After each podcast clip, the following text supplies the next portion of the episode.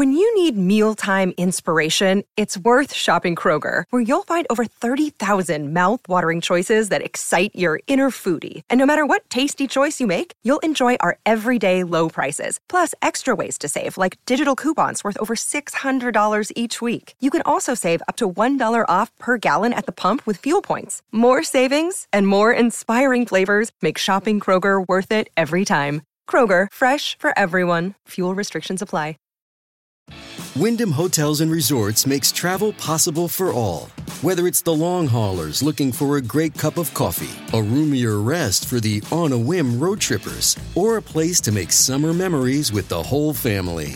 No matter who you are, where you're going, or why, with 24 trusted brands to choose from like La Quinta, Days Inn, and Super 8, your Wyndham is waiting. Get the lowest price at wyndhamhotels.com. Restrictions apply. Visit website for more details.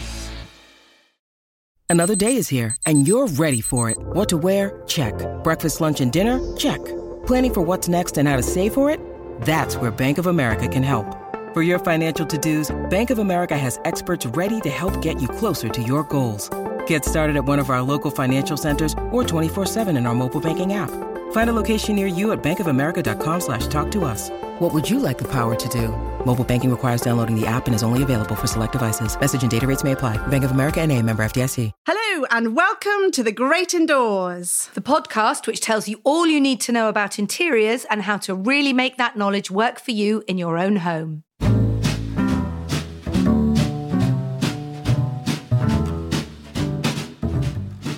And happy 50th birthday to DFS, our sponsors.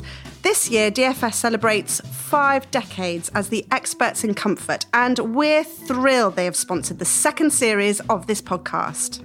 And thanks also to you, listeners, for sticking with us right to the end of this series. This is the last of series two, but the good news is we're going to move seamlessly into series three. And even better news is that we are going to be adding interviews to the mix. Oh, that's your postman. There goes the letterbox. and we have lined up some properly inspiring guests who will let you in on the design's secret ingredients which have created their very favourite rooms. I know we're even going to get to have a snoop around their houses too, aren't we? I'm so Which excited. I can't wait. So make sure you are subscribed wherever you get your podcasts and you won't miss a thing. And of course, if you do fancy rating and reviewing the show while you're there, please do. It does help other people find us and it also makes us feel rather good about ourselves because we do read each and every one, you know. now, Kate, what's coming up? Right, first topic. I think you'll find this one interesting. I want to know is Instagram just the 21st century version of keeping up with the Joneses? Then we're going to talk about some budget home updates, which is always good, whatever time of year. In our How to Plan a Room series, we're going to look at kids' rooms, and of course, there'll be a few design crimes. So, first up, then, this Instagram keeping up with the Joneses malarkey. What's that all about? Well, it struck me the other day that, you know, we, we all know that expression, keeping up with the Joneses. And Oh, do you know what? Actually, we don't. I Googled it and it's a British phrase. And there is a TV sitcom called Keeping Up. No, there's a film in America called Keeping Up the Joneses, which has nothing to do with how nice your house looks for the neighbours. So Right. Well, I Googled it as well. Oh, yeah. And actually, it came from a comic strip of the same name created in 1913 in New York. And it ran until 1940 in a newspaper called the New York World and in other newspapers as well. And it was all about the social climbing McGinis family who struggled to keep up with their neighbours, the Joneses. But there are lots of different versions of where the expression came from. But essentially, keeping up with the Joneses is when you're conscious of what your neighbours think and you design your home to impress other people. And what's happened with Instagram, which is a fairly new platform that everybody's jumping on, is you're now your windows onto the world are like huge, and loads of people can see what your living room looks like. And actually, it's it's almost created a bit of competitive home styling. I Well, think. and I, I think it's the 21st century version, is it? You're keeping up with your virtual neighbours. So Yeah. you do see, oh, somebody's done that. Oh, I think I want to do that. So it's a great force for good in that it's constant inspiration and I think that's fantastic. And I think it makes design more democratic because everybody can have a look at what's going on. But I do think there is a bit of a competitive edge that's gone on or you know are you decorating for the gram? Yeah, yeah, yeah is a bit of a phrase that's come up. So I thought that was quite interesting. But there's been some research into it which DFS sent over to me which said that in a survey they did which was only last October actually that 12% of people said the way they've decorated or styled their home has been inspired by other people's homes on social media. And now 12% isn't a huge number, but they only asked. Significant though, isn't it? Well, and they only asked 1,500 people. So actually, that is, you know, that seems like quite a lot of people. But I think we've all done it, haven't we? Yeah, I mean, I, I'm I'm really interested in the whole topic surrounding who are you designing your home for? Are you designing it for yourself and your family, or are you doing it to impress people? And interestingly, on the color workshops that I run, I you know quite frequently get people who are gripped in fear of what other people will think and how they'll be judged if they get it wrong or if they do something that somebody else won't like, or someone will come around and think, oh. It made a big design crime But there, or whatever. It's interesting because it's not just comments on Instagram where people might criticize. I mean, you do hear stories of people's neighbors coming round and saying, Oh, why have you done that? And being quite bold in their comments. Look, we all think it, don't we? You Yes. know, it's like just- you know, we're all doing it. We're all judging each other's homes all the time. But I think one of the things that this podcast is bringing out, and the fact that you and I, who've both been in the industry for a long time, have differing opinions. Yeah. You know, so I think, you know, at the end of the day, it is subjective. And it seems to me slightly ridiculous to be designing your home for anything other than yourself, be that your neighbours or your Instagram audience. Well, that was the thing I noticed. I remember reading an article in one of the Sunday papers a couple of months ago, and someone said that she'd moved into a house and she was redecorating it and she wanted to create an Instagram friendly home. And I thought that was. I mean, I still think it's such a terrible thing to say. I felt there was something really wrong with that. I think there's nothing wrong. well, and in that there's something very shallow about that. Well, and also it just it seems wrong on so many levels because it's probably not the home that's right for her. You know, it's right for Instagram or it'll play well. So there is that about you should decorate for your own home. But I also think, and we're all guilty of this, we shouldn't care what other people think because if we've decorated it for ourselves, it should be the right home for us and it doesn't matter. But I do think we are much more aware of what other people might think. And we're putting ourselves out there, aren't they? I mean, particularly you and I are with our houses, but you know, everybody's putting their homes on Instagram and inviting comment, and that may not always be favourable. I think you've got to ask yourself why you're putting yourself out there. And obviously, you and I both put pictures of our homes on there. For me, because I'm someone who's really strong on colour and pattern, I'm hoping that it might encourage some people to have something other than beige or grey. I think you've got very altruistic reasons. I just want people to like my house and my gold ceiling. but you know, at the same time, I think it's also worth flagging up the fact that we're both very lucky that we've got to a point in our lives where we've got our homes, we can invest in decorating them and making them look nice.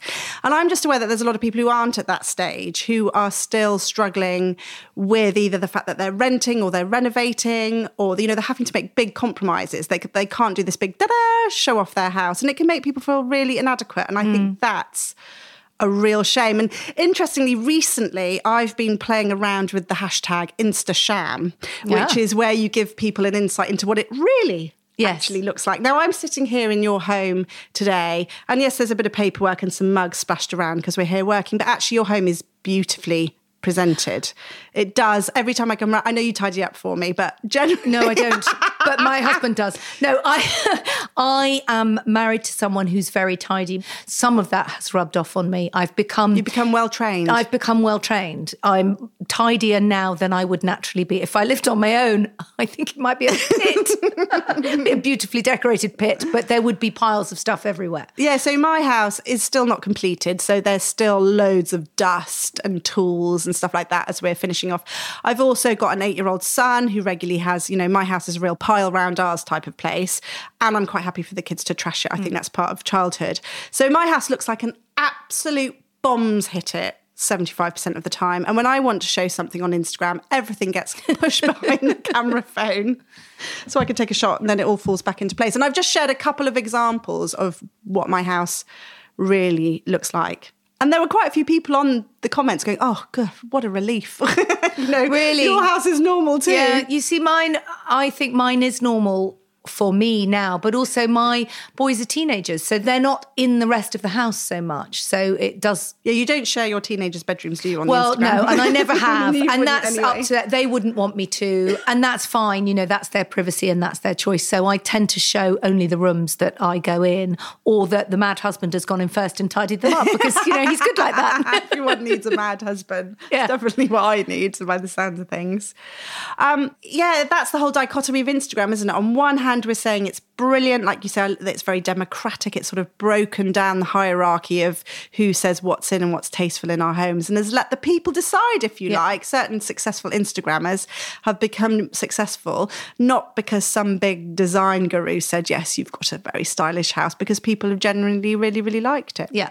And I think, you know, even back to the original comic strip of keeping up with the Joneses, there are some people who worry about what the neighbours think and what the neighbours have got, and some people who don't. And there will be people on Instagram who, you know, care about the reaction to their pictures or who want to have, they see something that someone's done and they want to do it as well. So, I mean, it's all down to our personality. But as a concept, I thought it seemed similar. It's a massively down to that. I mean, you know, I'm doing it at my house and I'm really house proud, not only because I love design, but it is what I do. So there's that comes Yeah. with pressure. That's when you true. call yourself an interior designer, my gosh, you better have a nice house.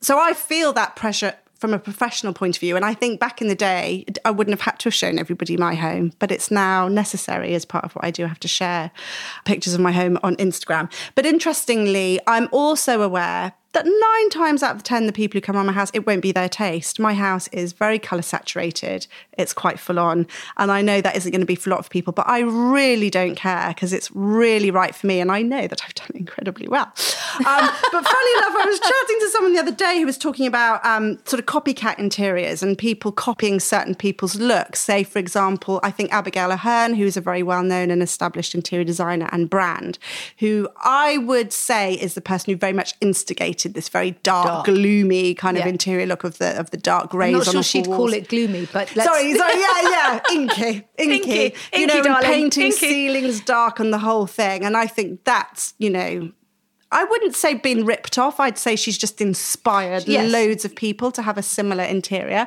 What makes me smile is I'm not having that same effect. No. And I'm that. So I think if you don't want to get ripped off by lots or influence lots of other Yeah. people's tastes, just do really bright, bold, bonkers colours and lots of pattern mashing, and you'll be surprised not many people want to copy you. There's also the other thing I think people really like on Instagram is the before and afters. You know, people want to see what you started with and where you took it. I never do before pictures, mostly because I never remember. Um, and also, I'm much less interested in the before. I mean, unless you've done something architectural by moving walls or adding windows. I think it's still the same room, just a different colour.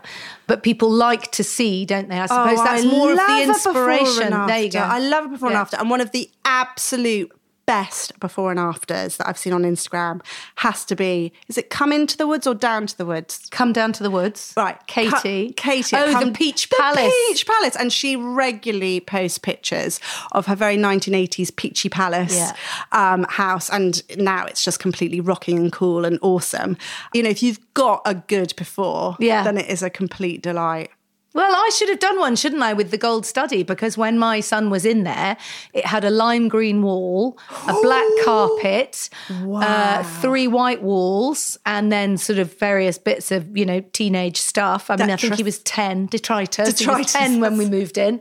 And now, obviously, it's got a gold ceiling and pink walls. It- it's like a And I- phoenix that's risen from the flames. I'll have to see if I can find a before picture.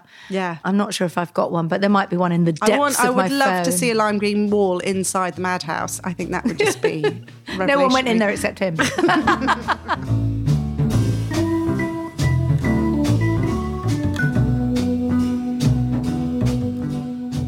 So, if you want to go and have a good snoop around mine and Kate's house, you can find Kate at Mad About the House on Instagram, and I'm Sophie Robinson Interiors.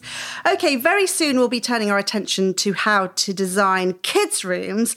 But first, through popular demand, because we really do listen to what you want to know in this podcast, it's budget home updates. Kate, your area of speciality, I believe. Right. Are you going to get a bit quiet on me during this? I'm just pedaling, pedaling, pedaling furiously. Um, no, I'm I'm I'm not bad on the budget things. I'm not good at DIY. So Oh, there's a difference. So obviously, the most budget thing you can do is Do it yourself. yourself. Yeah, Um, yeah. And I'm not very good at that. I can paint walls, but I'm not very good at drilling holes in walls or that sort of thing. That aside, of course, there are things you can do. Chief of which I just mentioned, the cheapest transformation is always a tin of paint. Yeah, it is. Well, you just get such a big transformation for a get a relatively small investment, money. don't yeah. you? Yeah, because you can buy a tin of paint for 20, 30 And quid. it is can't you? kind of something that, you know, you don't have to be overly qualified to do. So I think, you know, step away from the electrics, the plumbing, the plastering. Yeah. For a lot of us, you've got to step away from the joinery and carpentry too. but, you know, a bit of a roller and a paintbrush in hand, you're good to go. Yeah, and, and you can do that, you know, as often as you can afford the money for the few tins of paint. So um, I think that would be easily the most budget and most transformative thing you can do. The other thing I think you know, rugs are very expensive. A good rug is very expensive. But what you can do, and what I have done, in fact, you're sitting on it now, is buy a piece of carpet Oh, and have it whipped round the and edges. have it hemmed round the edges in either a contrast or a matching colour. And you can pick up a carpet remnant, or I think standard carpet is four metres wide. So, you know, you only need a couple of lengths of that and you can it's cover a, good a, idea. whole And actually, room. what you've done here is you've painted your floorboard. So that's sometimes a good idea. If you've got floorboards that aren't smart enough to have exposed, you can get floor paint, paint them, and then use rugs as your flooring. Although you will still have to probably sand your floor a bit to take the paint. Um, Yeah. I have done that in my all DIY the staples days. Yeah. and the nails, and it's very Yeah. labour intensive. I've done the same. I mean, it's a big weekend project. It is. It is. But it can be a budget version, as you say. So that's the walls and the floors So covered. you painted the walls, you painted the floors. I suppose the next thing, while we're on the topic of paint, is furniture, which you can paint, and it's something we've touched on a few times. But there's uh, this brilliant product which I've used because it's so super easy: chalk paint. Because it literally goes on everything. And what's great about chalk paint is there's a product that can go straight onto lots of different surfaces, including fabric.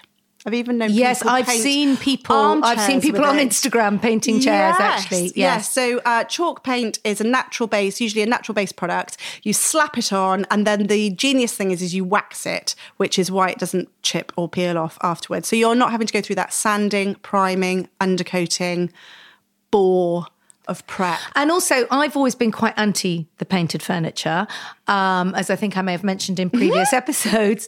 But I've had a bit of a look into this because I was talking to Annie Sloan, who makes that chalk Oh, yeah, the paint, doyenne of chalk doyenne paint. of chalk paint, Yeah. and she had a very good rule of thumb actually which was you know don't paint the antiques which my mother has painted all her antiques grey um, moving on um, she said you know you can pick up furniture from free cycle or gumtree or you can buy a cheap table from IKEA and then paint it. Charity and shops, auctions. Exactly. You're creating something bespoke and individual. You're saving it from landfill. And also, you know, it's quite cheap because that's, you know, a much cheaper way of buying a piece of furniture and just painting it to transform it. And while we're on the subject of um, painting furniture, there are people, again, you know, we're talking about Instagram a lot already this episode, but it's just such a great resource for Yeah. inspiration, isn't there? But there's great people like Muck and Brass, for example, who are not only painting but wallpapering Yes. pieces of furniture to turn them into something new and exciting. Well, and you could, I'm sure she doesn't because it's her profession, but you could, you know, wallpaper with leftover bits of wallpaper, Yeah. you know, on top of a chest of drawers or something like that. So that's a really good idea. But another way, actually, is what's called shop your home. And that isn't actually spending any money at all. I mean, I've just done this through decorating the, the office. Obviously, it was supposed to be the spare room. Then I decided to make it my office. And I did buy actually a desk on eBay. But then I was sort of plundering the rest of the house and I was walking around going, well, I'll have that vase and that plant and those pictures um, and taking things from other rooms in the house to make that room feel new. And then you have to put something in place of the thing you've taken. So you can freshen up the look of a room just by moving. Yeah, you having a know, good switch around. Switch things around. Obviously, not big things like sofas and beds, but maybe side tables or armchairs you can move to different rooms. Yeah, I mean, on the subject of big ticket items, so things like dining tables, you know, you've touched on rugs already, sofas. So I've got really good bargains from those auction sites. Also by looking for quite known brands like Heal's or Conran, you know, using those designer names to try and pick up something that's actually good quality. Yeah. But you're getting it for a fraction of what it would have cost you if you've bought it new. I bought lots of secondhand sofas in my time, I have to say. And we've done the sort of budget kitchen update. We've done a couple of times where, you know, you might not like the look of your kitchen, but you can have, you might need a carpenter to hang the doors, but a slab of MDF is 20 quid or something. So you can make all new kitchen doors for almost the price of the labour. Yeah, so we did that in our kitchen. We bought um, our kitchen carcasses from Howdens, who are you know very affordable kitchen mm. brand, but the kitchen fronts designs are really limited. So we did what you're saying, bought the MDF and then raw material. It wasn't very costly, and had the carpenter cut it and router a design in it and then i bought the handles and then i bought the paint and i have to say by the time you add it all up it's not as cheap as you would think No, but it's And it cheaper than a whole new kitchen. ages Yeah. to prep MDF because you've got to sand and fill Yes. all those edges. So just to warn, yes, you might save some money, but you are putting a lot of hours. But I've seen it. a lot of people again on Instagram doing that themselves, and I've been full of admiration for watching them do it. And they've all sort of got about halfway through and go, "Oh God, there's so much left," but it looks amazing at the end. And you know, if you've got the time or can make the time and don't have the budget, then you can. Again, it's back to the transformative powers of paint, isn't it? But you can do a lot to change your kitchen, and bathrooms can be quite tricky. Bathrooms, I think, are really tricky to be budget um, in.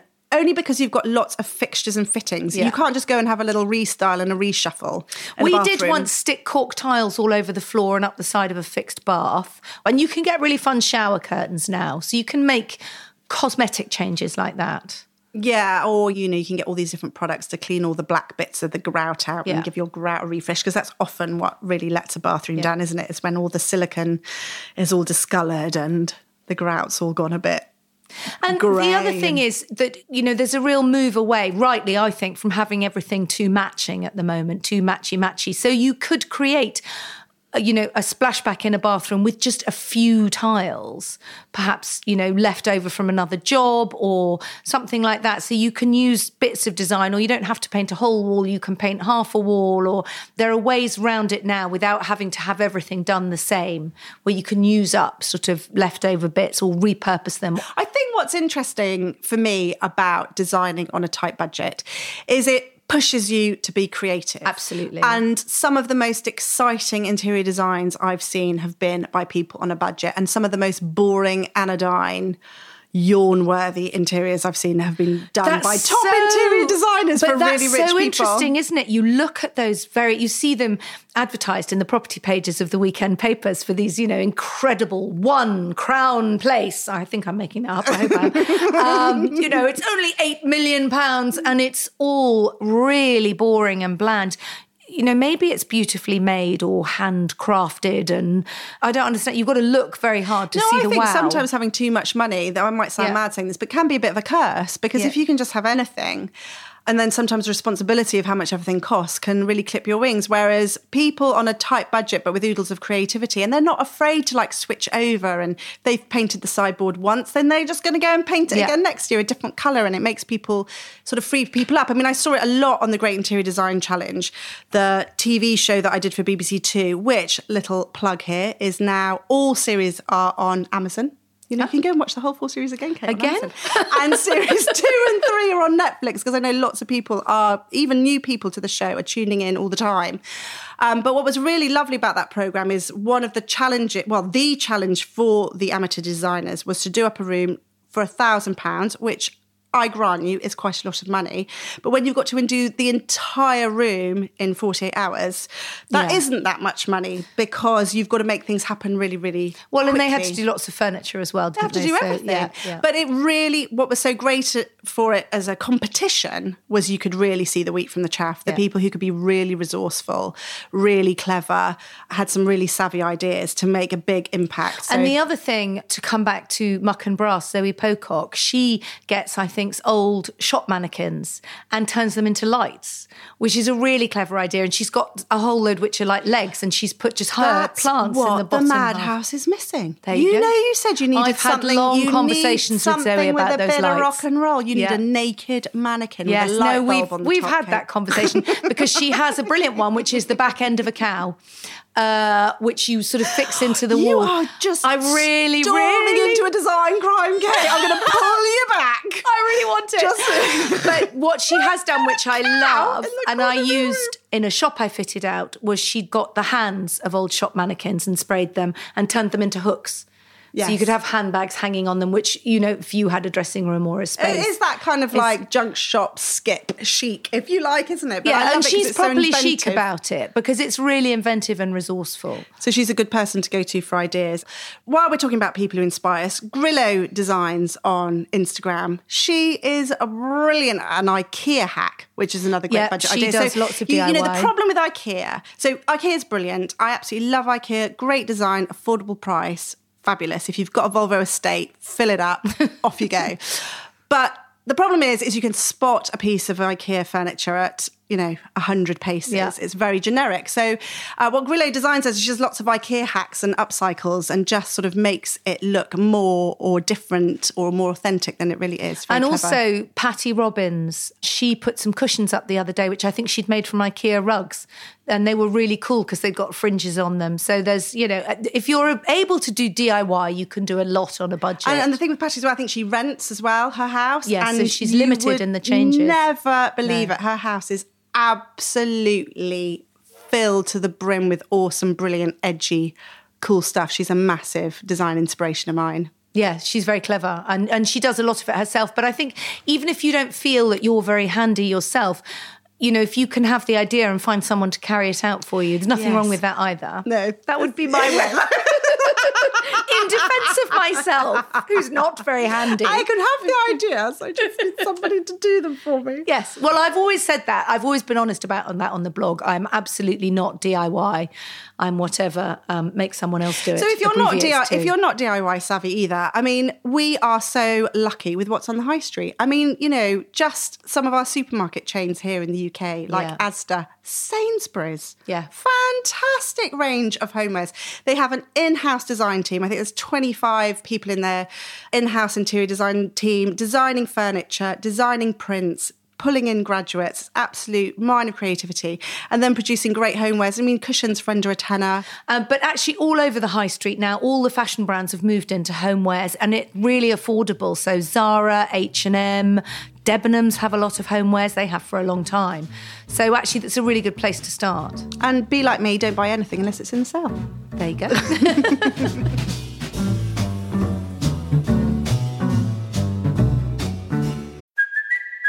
Kaley Cuoco for Priceline. Ready to go to your happy place for a happy price? Well, why didn't you say so? Just download the Priceline app right now and save up to 60% on hotels. So, whether it's Cousin Kevin's Kazoo concert in Kansas City, go Kevin, or Becky's Bachelorette Bash in Bermuda, you never have to miss a trip ever again. So, download the Priceline app today. Your savings are waiting. Go to your happy place for a happy price. Go to your happy price, Priceline. So we're going to carry on our planning a room series, and this time it's children's bedrooms. Sophie, kick us off. What's I- your top word of advice? I love designing kids' rooms, and I think my kind of like rally cry is get your kids involved.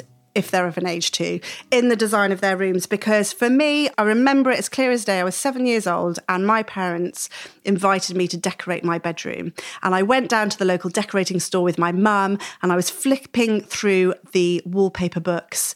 And that was it. That was when the decision was made that I wanted to be an interior designer.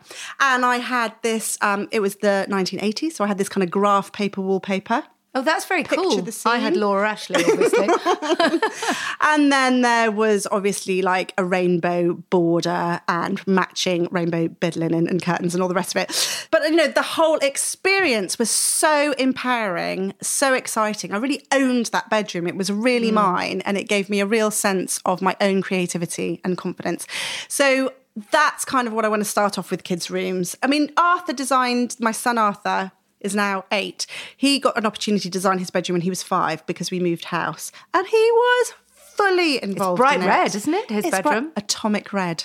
Yeah, which he chose, and I was a bit like, you know, everything I know about color psychology is like red is say, a terrible for a color for a children's bedroom. But I thought that it was more important not to try and like talk to him about about the subtleties of color psychology, and just let him do, you know, completely what I said I would, and let him have complete control. And he had very, very definite ideas.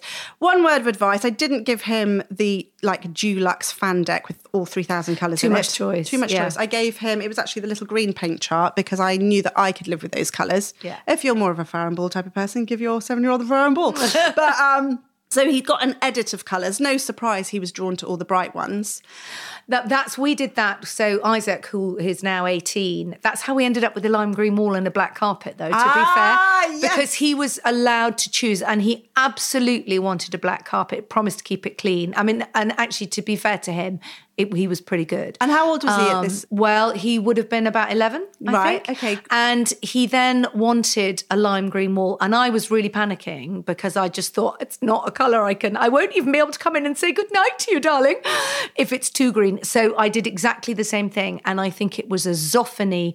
It was a very muted lime green. A lot of people probably wouldn't even call it lime green. I'm sorry, It was- that, how middle class are you sounding now that your 11 year old boy had Zoffany? I know, but it's because I was looking at the other You can tell your mum's an interior designer when you give your son the Zoffany paint I was trying to find a green that he would accept as lime and I could Yeah, you live could with. live with, And yeah. some of the Dulux ones, they're beautiful lime greens as colours, but I, I knew I couldn't live with it. Yeah. So I did, you know, you you That's went Little Greene. Well, you So did exactly you the did- same I was going to say, I'm really ribbing you, but actually, Zoffany paint is just the same price as any other designer And brand. we also only did one more so feature wall. Feature wall. Feature. It's much cheaper. Um, but then my younger son wanted his room. So I'm just trying to think. He would have been about eight or nine. And he was very determined. It was a very small room that he wanted it blue.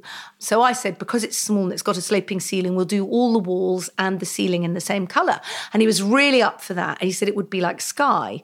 And then he wanted a yellow carpet. Oh because no, I love then that. It would be so like the awesome. beach. Yes, of course. The yellow carpet, and, and, I do think it's a brilliant. that? Couldn't find a yellow carpet anywhere at ah, the time. Pebble.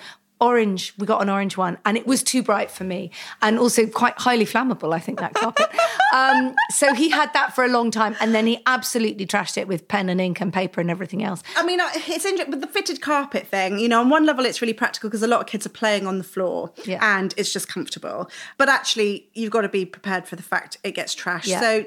You know, go down to carpet We right or whatever. bought the cheapest get, one we yeah, could get. exactly. Yeah. Go for a cheap carpet, or go for a hard floor. Or I've got seagrass in Arthur's room, and then a really big rug from IKEA because Yeah. actually IKEA do really cheap rugs, and they're also made of polypropylene, which is like basically plastic. Yeah. which essentially means they don't stay. Absolutely everything rubs off a Yeah, polypropylene rug. good. It's brilliant. I think a lot of people think that the when they design their kids' rooms, it's got to last for years. So they'll go for a pale grey carpet or they'll want to go neutral on the walls. I mean, I have had some people message me saying, I'm designing my eight year old girl's bedroom. What scheme can I do will, last her till university? I actually had that Oh, as a message. And I was thinking, how is that ever going to work? Because what an eight year old girl wants from Yeah. her bedroom scheme is going to really change. Not Yeah, just I think you've got to be times. prepared. And in fact, with both our boys, they both had them sort of redone, slightly refreshed when they were teenagers, um, just on the sort of 13th, 14th birthday because they needed a proper desk because this they is it. had It's not homework. just the aesthetics, is it? Yeah, The- and it the- needs the to be a storage practical changes. desk. Yeah, and you need shelves for books that have got to come into their room and that sort of thing. So the needs do change. Yeah, so for example, for Arthur, who's eight, his room's really changed already. So let's should we just talk about nurseries? Because I think that's where a lot of people start with the nursery. And one word of advice I've got with the nursery is that phase goes over in a heartbeat. Oh, yes. It's actually really fast. But I think with the excitement, especially of a first child, lots of people really want to invest in a nursery because it's a whole celebration of having a baby. And so it should be too. But my advice is save your pennies because in three years' time, two years' time even, Yeah, you're going to want want to change it. completely Yeah. change it. So don't spend loads of money on cots and furniture and nappy changing tables and all of those kinds of things because they just won't be They won't around for very and then there long. is a big change from what the bedroom they have at four when they first go to school, and then when they get to sort of the second half of primary school when they're 10 and they think they're really grown up. Mm. Um, and then again, the teenage. So, arguably, the teenage one lasts longer. Because you know they might be in it until they leave home, or they've they've sort of know their taste a bit more. But there's a lot of change in those first few. yeah, those years. first few years. So, ex- for example, I think even though there's lots of beautiful, beautiful nursery wallpapers around, if you're budget minded, I'd probably avoid that Yeah. because you've got to buy the wallpaper, you've got to go to the trouble of hanging it or having someone hang it, and then all those little ballerinas or Yeah. dinosaurs aren't really going to be a thing. Yeah, for much longer. so better off get that sort of pattern in the blinds, the curtains, the bed linen, things so you can switch around Yeah. quite quickly. I mean, interestingly, Arthur's nursery, I actually painted it black. Did you? I did. I had a pot of railings by Farrow and Ball left over from a job, which is a very inky, bluey black. Sometimes it's blue, sometimes it's very Yeah. dark grey. It's a beautiful colour. and I just kind of fancied it because I was pregnant at the time and I imagined having this child and him needing to sleep quite a lot in the day at very unusual times. were hoping. I was hoping. Blackout blinds essential Yeah, in a yeah. nursery for that reason too. So blackout blinds, black walls, just to create something that felt nice, dark and cozy for daytime naps. But also I know that really bright colours look absolutely rocking against a dark colour. Yeah. So, So all those very primary colours that you get Yeah. with kids with toys and artwork. It just is, isn't it? It's just Yeah. bright. So it, it looked quite cool. And then when we moved when he was five, he was like, by then he was like, I don't want a black bedroom. so he reacted quite strongly against it. well, that. he just didn't yeah. want it anymore. Yeah. I think when he was born, he didn't really have an opinion. But by the time he was five, he definitely did. I think you can have fun in kids' room with paint, actually, not so much with wallpaper as you say, because that might be more of a faff to change it. But we've talked about half painted walls for various practical reasons of hiding the telly and so on and so forth. But I saw a room where they'd painted like a yellow triangle from the top corner coming out in two triangles. So it was like a beam of light. And then put the desk in there, or put a reading chair in there, Um, Or even put the cot in there or or the like cot. yeah. But so that idea of actually, you know, paint triangles, paint half walls, And then it sort of zones it. Yeah. that's quite fun. and that's great for kids actually as they go through because they might want a bit where they play, but then that might become the desk area. So you can definitely have fun with paint. yeah, or painting stripes on the ceiling to make Yeah. it look like a circus tent. There's lots of creative ideas. Yeah. I there. think Erica Davies has done that in her playroom. Actually, she so said Erica someone Davies created. on she's Erica Davies. She's Erica Davies, she? so she's a- a fashion stylist. fashion stylist, but also brilliant at interiors. And in her playroom, she's just had a mural created. This isn't a mural, that would imply a picture. It's a sort of abstract pattern. So I think the walls are sort of blue as a background, but there are lots of pops of different abstract shapes of colours painted all over the walls. And then she's got a yellow and white stripy ceiling. It's all about the ceiling these days, isn't It it? is all about the fifth wall. um, but the idea of actually the different shapes she's done, you could do that with leftover tester pots if they were the right colour and paint shapes on yeah, the it wall doesn't, because it's easy doesn't enough have to to, be expensive. over. And I think that's the thing with Kids Room. Rather than trying to invest a lot of money in creating a look that's going to last them for 10 years, be more budget savvy, be more Yeah. fluid, be willing to update because their needs and their tastes will change. So, for example, with Arthur, up until about now, he's now eight, I needed loads of storage for toys. Well, the toys are really big until they're about sets, eight. And there Yeah. were marble runs and there was building blocks and there was the farmyard animal set. And my gosh, small people have a lot of stuff. yeah, and then suddenly it And shrinks to the size of one screen. Yeah, yeah. Well, it does. Gets really, much smaller. It gets much smaller, and then they want a homework desk instead. Yeah. and those sort of things start getting introduced. Or their wardrobes need to be bigger. For example, Arthur at the moment doesn't have a wardrobe because I don't have anything for him to hang. But going forward, there may be school shirts and blazers and. Well, what Possibly. I did, or girls um, definitely need a wardrobe girls going need- older when they don't when they're little. What I did, which I think can work actually across all ages, is, and it depends on the style of your house, but to line the room with those wooden shaker pegs. Oh, which, So they were designed originally for hanging furniture on, I think. You hang chairs on them to keep them out of the way. But if you do the whole room in shaker pegs, which I've done part of Noah's room in that, And the idea was originally that he would hang five school shirts and a blazer so that when he was very little, he might know when the end of the week was coming because he'd his, run out of his shirts. fancy dress spaceman outfit and things like that. All of that. um, but also, you can hang pictures on them.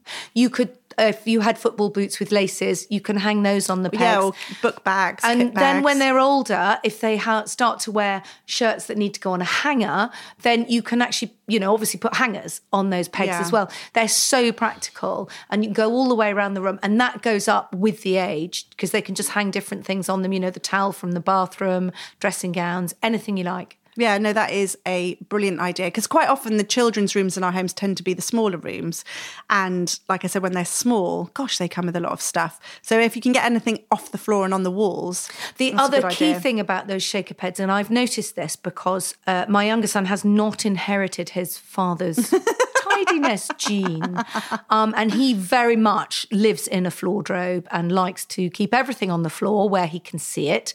He will not put things away. I mean, he just, it's, it's like he just can't. He can't see why you would. But with shaker pegs, it doesn't always work. But because he can you're just pick up one thing and put it on a peg, Yes. he can do that. So, because I think it's really important to instill in children that they need to tidy up, and in order to help them tidy up, they need to have a, a suitable got to make it system easy, yeah. to put stuff away. So, for example, uh, when he was smaller and he had lots of the small building blocks and picnic tea sets and stuff like that, it was all about baskets, and we could just Yeah. pile it on in a basket and put it on a shelf. Oh, and the best tip with that, if you've got Lego children, is mine were never allowed to tip the Lego out of the box unless it was tipped onto a towel. So you could then pick that's up all four corners of the towel and pour it back into the big box it came from. That was a hard and tip. fast rule. That I think you can tip. buy fancy things now with No, drawstrings, but we just used a towel.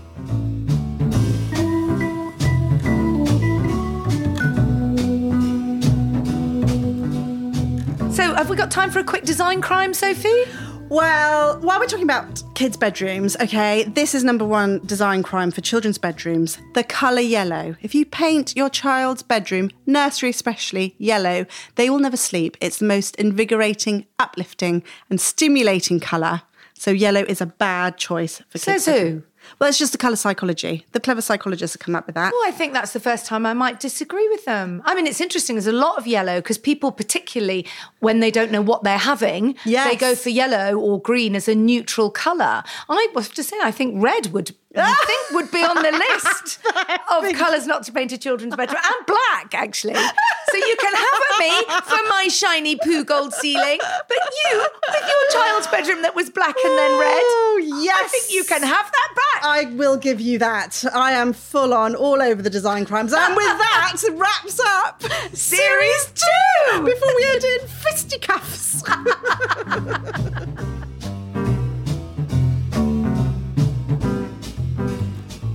Right, so the key points from today's episode are when it comes to keeping up with the Joneses, you must decorate your home for you and not for Instagram.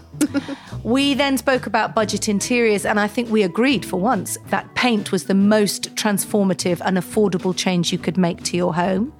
And finally, when it comes to kids' rooms, the top advice is let them have a say in what's going on, even if you do slightly edit the colour palette before you present it to them. And be prepared to change that room once or twice or three times between the ages of birth to them going to university. You won't get the same thing all the way through. And there'll be loads more information, pictures, links, and so on over on the blogs. Mine is sophierobinson.co.uk and hers is madaboutthehouse.com. Thank you so much to DFS for sponsoring this series, and thanks also to our producer, Kate Taylor, and to all of you for listening. And we'll be back for series three. So see you in the great indoors. Bye.